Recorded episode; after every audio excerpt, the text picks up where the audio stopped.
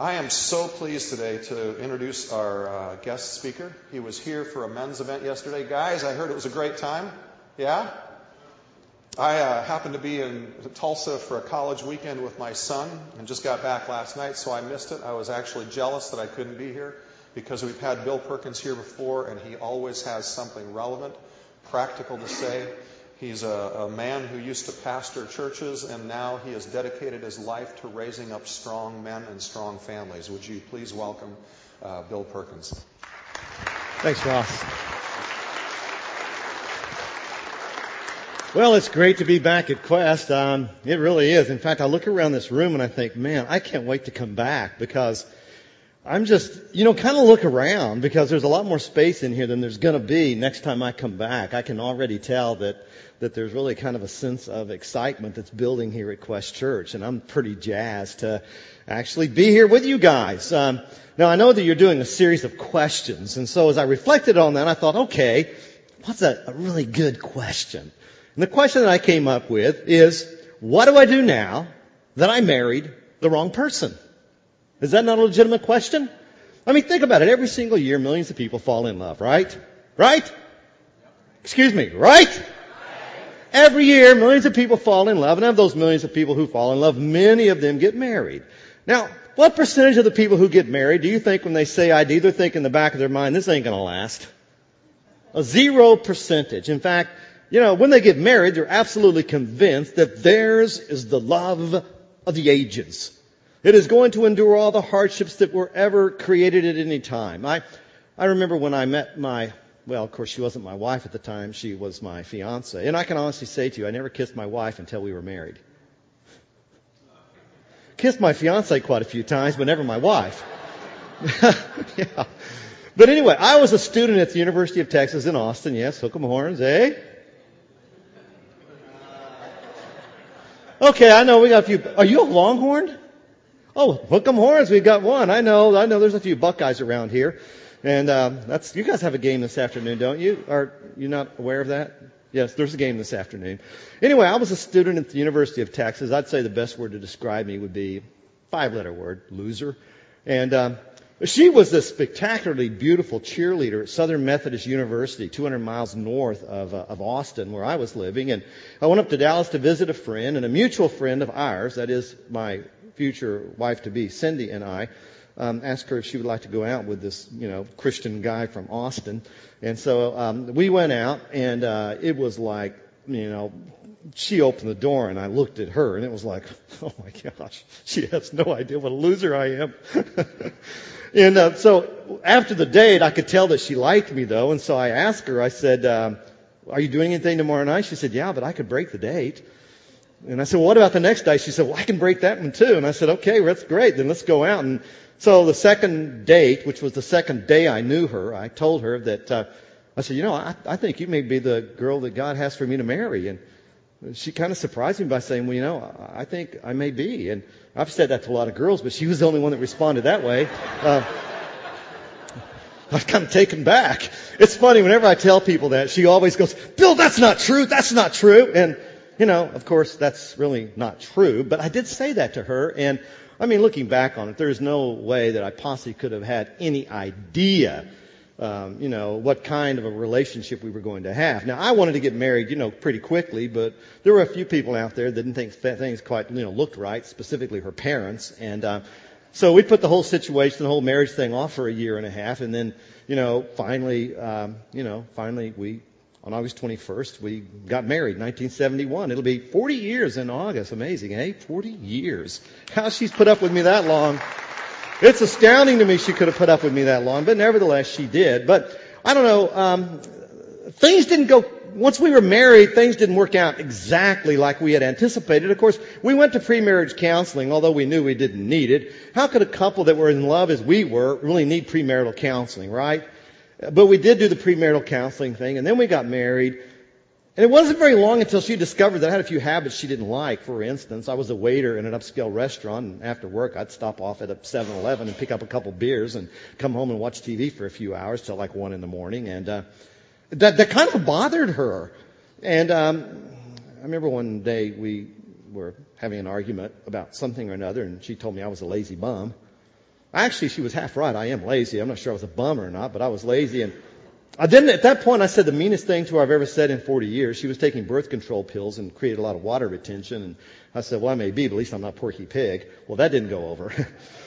oh, that didn't go over at all. And um, things were bad. I'm telling you, we were having a meltdown in our relationship. And um, I, uh, I reflected back on, um, you know, we hadn't been married maybe maybe three months before that, and we were at a wedding of a of a friend's, and she bumped into Peggy Collins, who had gotten married about the same time we were. And the wedding reception, Peggy said to Cindy, "Do you ever look at Bill and ask yourself, God, how am I going to stay with him the rest of my life?" And and Cindy said to Peggy, do, do you think that about Joe? Joe was her husband. And Peggy said, well, yeah, I do. And Cindy said, oh, I'm so relieved. Yeah, I think that about Bill all the time.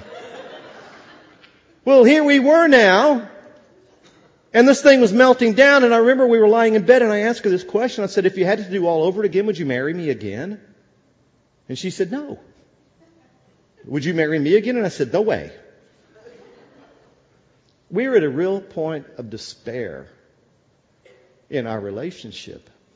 It was that place in which we were asking ourselves that question, what do I do now that I've married the wrong person? Now, if you're a single person, you may be thinking, well, what's this got to do with me? Well, it's got plenty to do with you because if you ever do get married, you're going to discover one day you think you married the wrong person.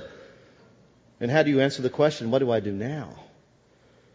And so what I'd like to do is I just kind of look at a couple biblical principles as to what do we do when we reach that place where we think we've married the wrong person. And I'd like to say that the first thing that we need to do when we reach that place, some of you may be there today. Uh, some of you have been there in the past, and if you're not there today and you haven't been in the past, I can assure you, you will be some point in the future. And really, the first thing that we need to do is we need to cultivate the spiritual.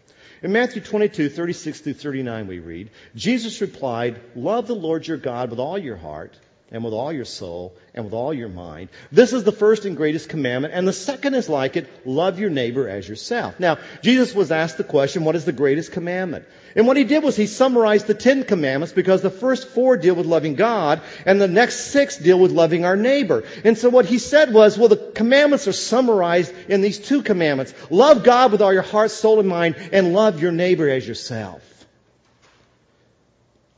When we look in the scriptures, we find that uh, that uh, Peter actually in Matthew 22, well, excuse me, I hit the wrong button there. In Ephesians 6, 25 to 28, Paul said, Husbands, love your wives just as Christ loved the church and gave himself up for her, to make her holy, cleansing her by the washing with water through the word and to present to her and to present her to himself as a radiant church without stain or wrinkle or any other blemish, but holy and blameless. In the same way, husbands ought to love their wives as Christ loved the church. Now, he says, husbands love your wives as Christ loved the church and gave himself up for her.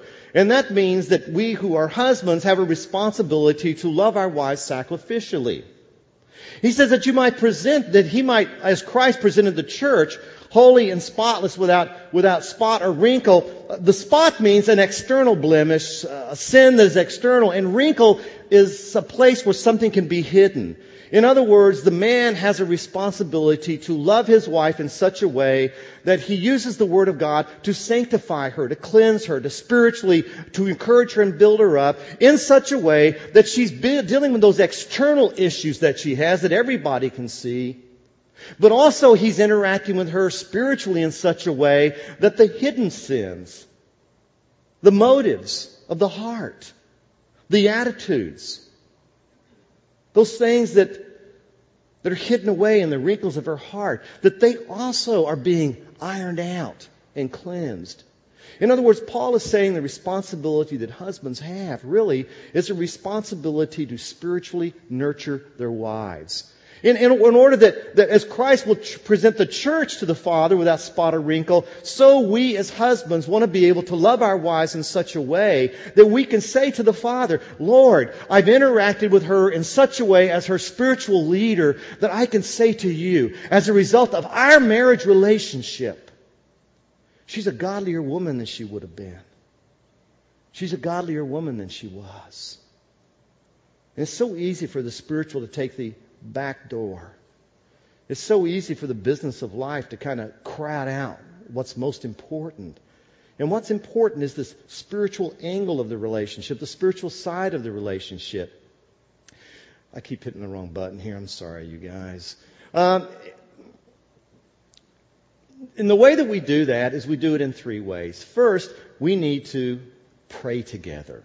Now, I gotta say that I have surveyed a lot of guys, and what I've discovered is that most men really, you know, they don't pray with their wives. And I'm not sure what all the reasons are that husbands and wives don't pray together, but, but I can kind of guess that, that in many instances, at least from the man's perspective, you know, oftentimes we as guys, we think of our wives as being more spiritual than we are. And since they're more spiritual than we are, we feel sometimes a little bit uncomfortable praying out loud with them because we just feel like in the spiritual arena that they are better than we are. Another reason sometimes couples don't pray together is they don't know what to say. They just don't know what to say. What do I say when I pray? I'm, you know, our most benevolent Heavenly Father, uh, Sue and I bow before your omnipotent throne of grace. That's not the kind of um, tone that most men talk in or women. Uh, and it's not the kind of vocabulary that most of us think in in terms of carrying on a conversation. But what we learn from the Bible is prayer really is talking with God. It's, it's more like a child talking to a father than it is a, you know, a religious person trying to communicate with God with some sort of formal, archaic King James language. What if you just imagine that, that God is your friend or your father, which he is? And what if you just say, you know, Father, it's Cindy and me, and we really want to bring before you the needs of our kids. We want to bring before you our financial needs. We want to bring before you our personal needs. We want to thank you for what you've given us. And we want to pray, God, that you would give us the grace to be able to encourage others. Just make it a minute or so. Make it a short prayer. It doesn't have to be long. I encourage guys to do this one night at a or one day at a men's event, and I got an email from a guy just a few days later, and he said, Bill, he said, every night I always pray with my kids when I put them to bed at night, but I've never prayed with my wife. And he said, last night I prayed with her, and she cried. And here's part of the reason that women are touched when a man, their husband, prays with them. Men, women want to know you at your deepest level, at your soul level. And when a man and a woman pray together, they are, in a very real sense, opening up the curtains of their soul and allowing that other person to look in. Survey data tells us that Christians are now just as likely to have marriages end in divorce as unbelievers. Survey data also tells us that Christian couples who pray together are far less likely to have a marriage relationship that ends in divorce than couples who pray together. And I'm convinced that part of the reason is it creates a deeper, deeper level of intimacy. You've seen the illustration of the triangle. God is here and the man and the woman are here. And the closer they get to God, the closer they get to one another. You know, I'm not one of these guys that encourages to have these long, drawn out prayers. I mean, frankly, you know, my wife and I, we try before we go to sleep at night to pray together. And oftentimes the prayer is short. But it's just us touching base with God before we go to bed at night. And then secondly, I really encourage couples to be in the Word of God together. We've never been disciplined enough to have daily devotions as a family or as a couple. You know, I never had the discipline to wake up at 4.30 in the morning and wake everyone up so we could sit at the breakfast table at 5 o'clock in the morning and study the Bible.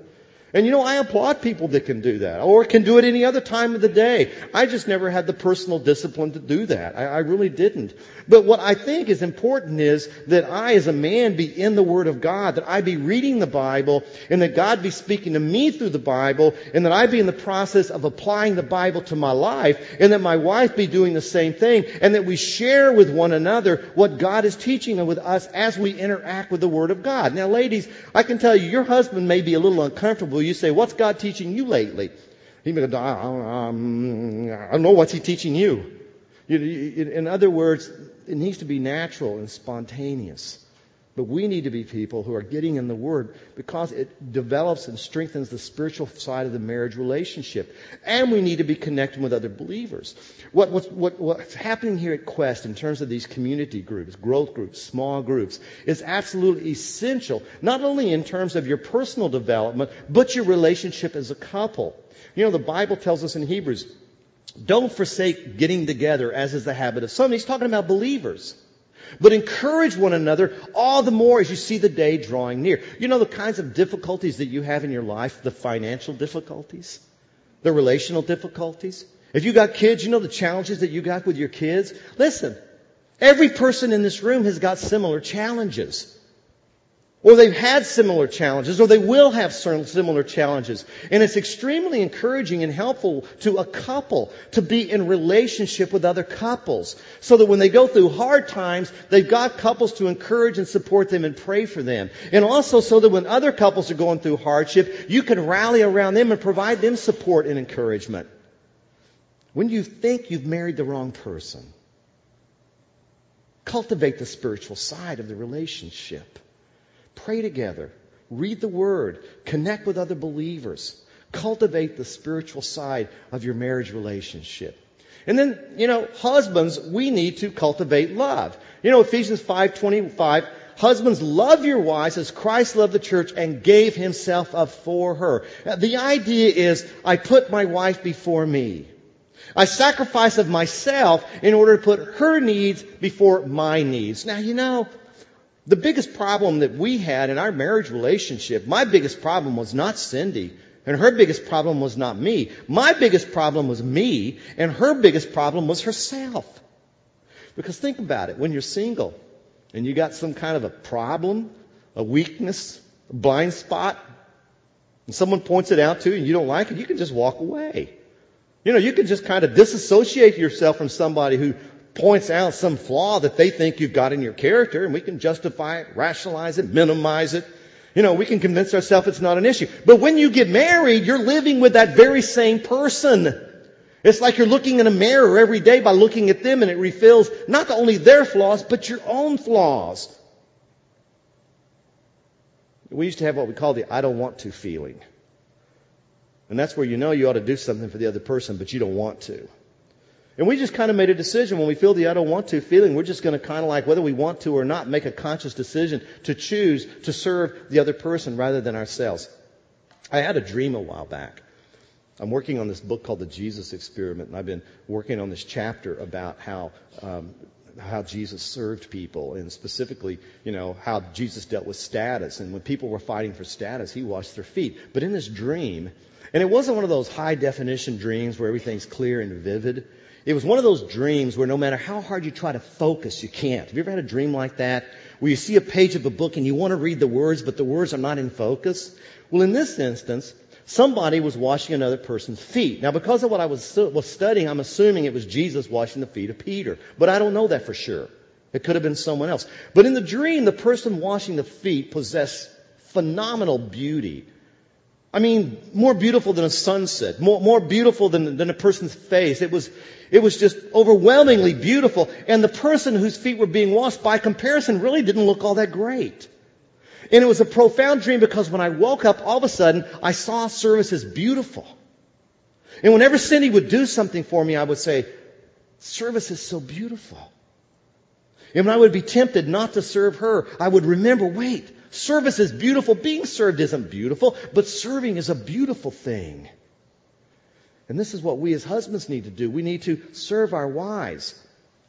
In the same way, Peter says in 1 Peter 3 7, you husbands live with your wives in an understanding way, as with someone who is weaker or more delicate, since she is a woman, and show her honor as a fellow heir of the grace of life, so your prayers will not be hindered. Now listen, if a man thinks he's connecting with God, even though he's disconnecting with his wife, he's deceiving himself.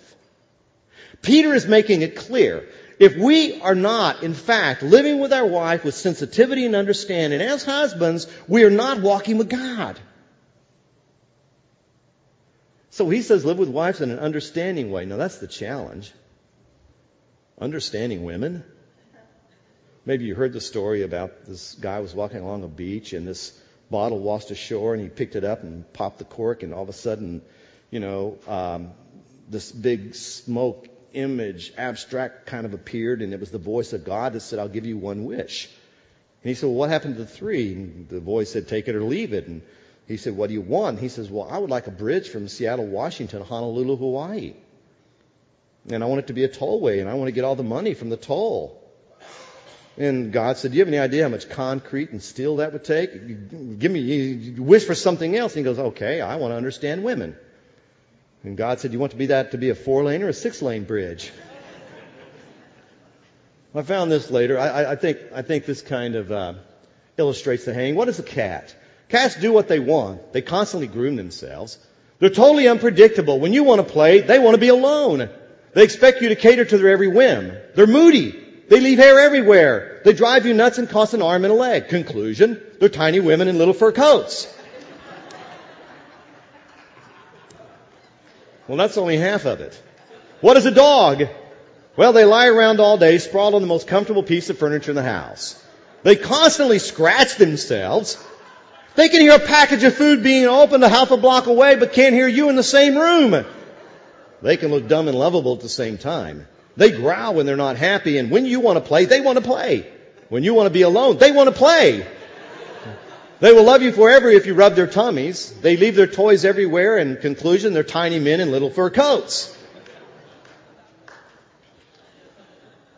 Husbands, let me give you a couple tips. Here's how you under, listen to your, understand your wife. First, learn to listen. And one little coaching tip I give is um, when your wife comes to you with a problem, and we as men, whenever, whenever women, whenever you come to your husband with a problem, he instinctively wants to fix it. That's the way men are and we want to fix it, which creates frustration because a lot of the problems Cindy comes to me with, I am not capable of fixing. And somewhere I read about, here's what you do. You ask this question. Do you want me to fix it or just listen? Say that with me, guys. Do you want me to fix it or just listen? Once more. Do you want me to fix it or just listen? All right?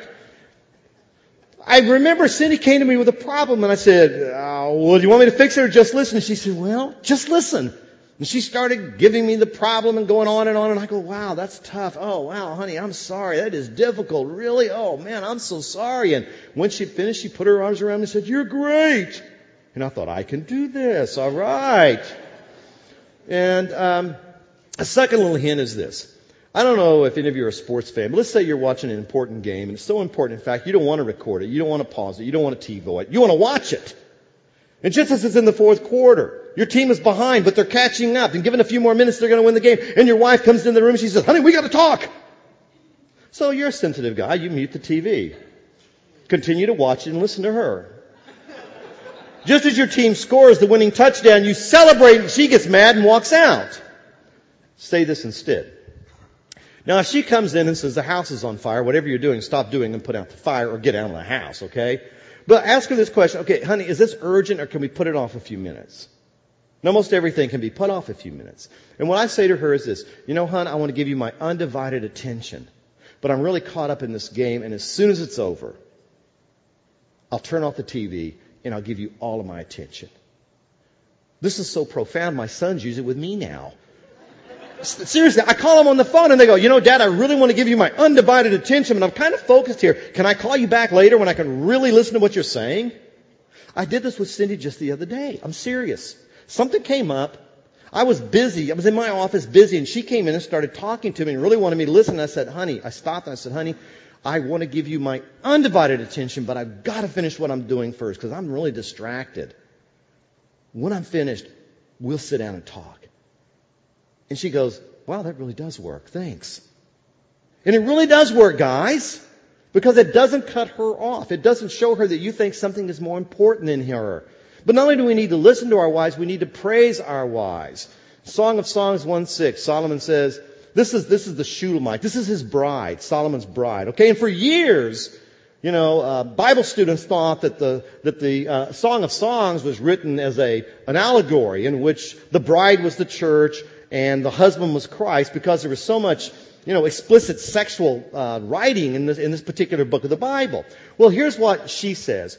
She says to him, do not stare at me because I am dark. Apparently, you know, she had to work in the vineyards. I am darkened by the sun. My mother's sons were angry with me and made me work in the vineyards. And apparently out back in ancient Israel, the women wanted very white, white skin. And she didn't have white skin. She had a suntan today. We would think, wow, that's great, man. She's been on the beaches.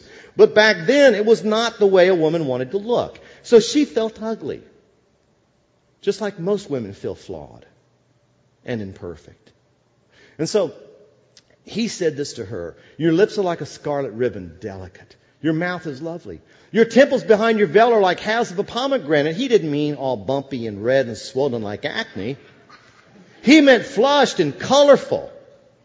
Um, your neck is like the Tower of David, built with elegance. On it hang a thousand shields, all of them shields of warriors. And again, he's not saying that her neck looks like it's made out of marble. He's saying it's strong. It was the temple that, that, that it was the, the tower that enabled them to guard the city. It was a symbol of strength. And the fact that the shields of the warriors were on it showed that it couldn't be torn down. And she is a woman of character and he's praising her for that. Your two breasts are like two fawns, like twin fawns of a gazelle and, and, and that browse among the lilies. And what he's saying here is, you know when you watch puppies play? And you watch puppies play and you want to go play with the puppies? He's saying, when I watch two fawns that are playing, I want to go play with them. And he's saying to her, you know, your breasts, when I see them, I want to play with them. He's praising her. He's praising her for her beauty. Pray with her, touch her. And by touch, I mean non-sexual touching. You know, touching heals the soul and the body. Research indicates that when physicians are making their rounds, if they'll put a hand on the shoulder or the forearm of a patient, they will heal faster. Because the touch releases endorphins and dopamine, the body's natural opiates, causing a sense of sensation and facilitating healing. You see, touch isn't just sexual. Touch heals the soul and the body. And we need to be giving our wives affection. We need to be hugging them like we did when we were courting them. Give them physical affection. So, what about the wives? Well, in 1 Peter 3, 1 and 2, you wives in the same way be submissive to your husbands, so that if any of them do not believe the word, they may be won over without words by the behavior of their wives when they see the purity and reverence of their lives. It, he doesn't mean that the wife is a, you know, a stepping stone that the man just walks over and that she does whatever he means. He's really talking about the fact that from the beginning in the garden, God created men, in essence, to subdue the earth. So when men go out into the world, into the marketplace, into the workforce, they really want to conquer, they want to subdue, and oftentimes we don't feel that successful. But when we come back home and maybe our respect bank is empty and we don't feel we've done that well out, out in the world where we're trying to work so hard and provide, and when we come home, this is the place where men need their wife to respect them and honor them and build them and encourage them and lift them up. Here's, here's what the Shulamite did with, with Solomon. How is your beloved better than others, most beautiful of women? How is your beloved better than others that charge us, that charge us so? My lover is radiant and ruddy, outstanding among ten thousands. His head is pure as gold. His hair is wavy and black as a raven. In other words, his mind has great value and great insight. His eyes are like doves by the water streams, washed in milk, mounted with jewels. They are bright, but they are gentle. He is intelligent, but he's sensitive. She's praising him both for his character, for his intelligence, for his appearance. She adores him. Respect him in your communication. Respect him in private communication. When you're in the home, express to him how much you appreciate his efforts to provide for you. How much you appreciate the little things that he does for you. Now, I got to tell you, man, I, I tell my wife all the time how fortunate I am to have her. I mean, when I was in seminary, one of the professors said, How'd you end up with Cindy? And I said, Well, that was just the grace of God. And he said, Y'all, but what about for her? And you know, there's a sense in which, as a husband, I don't ever want her to forget how fortunate I felt that God gave her to me. But I also am thankful to God that she tells me so often how fortunate she feels she is to have me as a husband. That she gives me that encouragement and affirmation. Show him respect in public. When you're in a public setting, if he's telling a story and he misses one of the details, don't kind of like call a timeout and say, excuse me, it wasn't Wednesday night it happened, but Tuesday night it happened. No, it was Wednesday. No, it was Tuesday. You know, you're kind of belittling him in front of other people. It's important in a public setting to show him respect and honor. You've got an issue you want to take up with him? Take it up with him in private. But in a public setting, honor him, respect him, and when he withdraws respect, and remember, when men come home, oftentimes They need to go into a cave to withdraw. They need to recharge their batteries. And women oftentimes, when the man withdraws, it makes her feel insecure, like he's leaving her and won't come back. So she chases him into the man cave and she wants to turn off the TV or have him tell her about her day, his day or what happened. And all that causes him to do is pull further away. Think of him as like being on a rubber band. When he comes home, he pulls away and he goes into his man cave, whatever that may be. Leave him there for a while. Because He's going to be pulled right back to you. Give him that freedom. You know, we as men need to listen. And women need to, at the same time, allow men to have some space so they can recharge their batteries. Now, having said that, guys, it's very important that you know, hon, it's not about us. I just need some space. I just need a little bit of time to decompress here, to be encouraged. Proverbs 3, 5, and 6. Trust in the Lord with all your heart don't depend on your own understanding. In all your ways, acknowledge Him, and He will direct your path. Remember the Lord in all you do, and He will give you success. Now, I mentioned to you earlier our story. It was, that's me and Cindy back in the early 1970s. And as I told you about the story where we reached that place where we were lying in bed and I asked her, would you ever marry me again? And she said, no. And she said, Would you marry me? And I said, No way.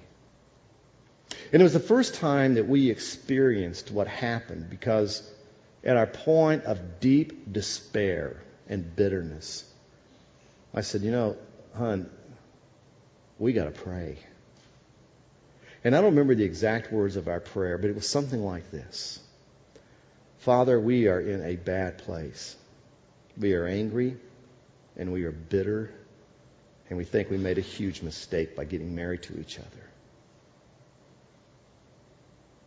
Would you save our marriage? Would you enable us to forgive each other? Would you cleanse us of this ill will that we feel and replace it with love and joy? And I have to tell you, it really was as close to a miracle as we've ever experienced. It was as though the hand of God reached down and broke the dam in each of our hearts and allowed all the ill will and putrid anger to wash away. And he cleansed our hearts and he replaced it with joy. And, and I remember we wept and we embraced. And it was so important that that happened when it happened because it became for us a, a, a, milestone, a marker that for the rest of our marriage, when things were bad, we knew if we would go to God, God would cleanse our relationship. If we would go to God, God would restore our love for one another. And I don't know where you are. I know that if you think you married the wrong person, I'm not suggesting this is going to be a quick fix all of a sudden. But I can tell you, if you're at that place, it can be the beginning of healing your marriage. And if your marriage is strong, it can make it even stronger. Let's pray together.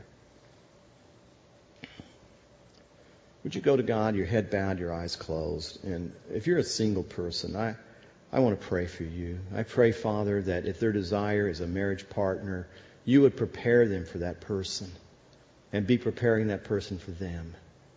And give them the grace, Lord, to even begin now learning how to love other people as Jesus wants husbands and wives to love. And if you're at a place where your marriage is on the rocks, I want to pray for you right now. Father, I pray for the man, the woman, the couple that really think they've married the wrong person, that you would do a supernatural work in their life. I pray, Lord, that you would encourage them to grow spiritually. I pray you would encourage the men, Lord, to love their wives to listen to them, to pray with them, to serve them. And the women to respect their husbands. And I pray, God, that you might do for them this powerful work you did for and me years ago and bring supernatural healing to their marriage. That their relationship would be a story for their children, for others, that would give them hope and encouragement.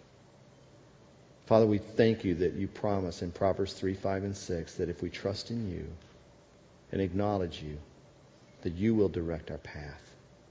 And we pray, Father, that you would do this for the men and the women here today. We ask this for Christ's sake. Amen.